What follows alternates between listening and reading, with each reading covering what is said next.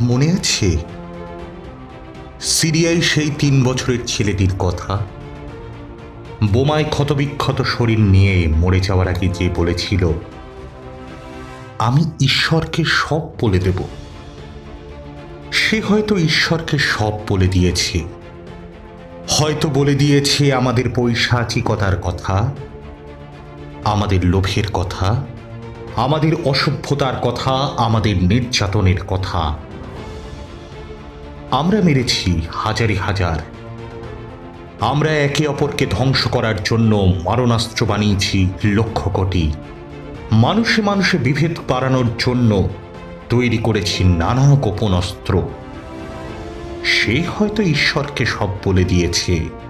সে হয়তো ঈশ্বরকে সব বলে দিয়েছে, বলেছে সেই পাখিটির কথা। যে আর আকাশে ওড়ে না, বলেছে সেই আকাশের কথা। যে একদিন নীল ছিল, বলেছে সেই বাতাসের কথা, যে একদিন নির্মল ছিল, বলেছে সেই পৃথিবীর কথা, যে একদিন সবার ছিল। এই সবার পৃথিবীকে আমরা ভাগ করেছি ইচ্ছে মতো। ধর্মের নামে, দেশের নামে, ভাষার নামে, মানুষকে দূরে সরিয়েছি। চামড়ার রং দিয়ে গণতন্ত্রের নাম দিয়ে কেটে টুকরো করেছি আমাদের। সাগর পাড়ি পড়ে থাকা এলান করতে, কাঁটা তারি ঝুলতে থাকা ফেলানি, হয়তো সব বলে দিয়েছি ঈশ্বরকে। ঈশ্বর তার পৃথিবী ফেরত চেয়েছেন এবার।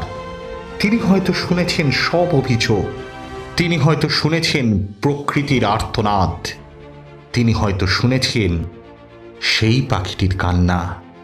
একদিন হয়তো সব ঠিক হবে কিন্তু আমরা কি সত্যিই মানুষ হব আমরা কি সত্যিই মানুষ হব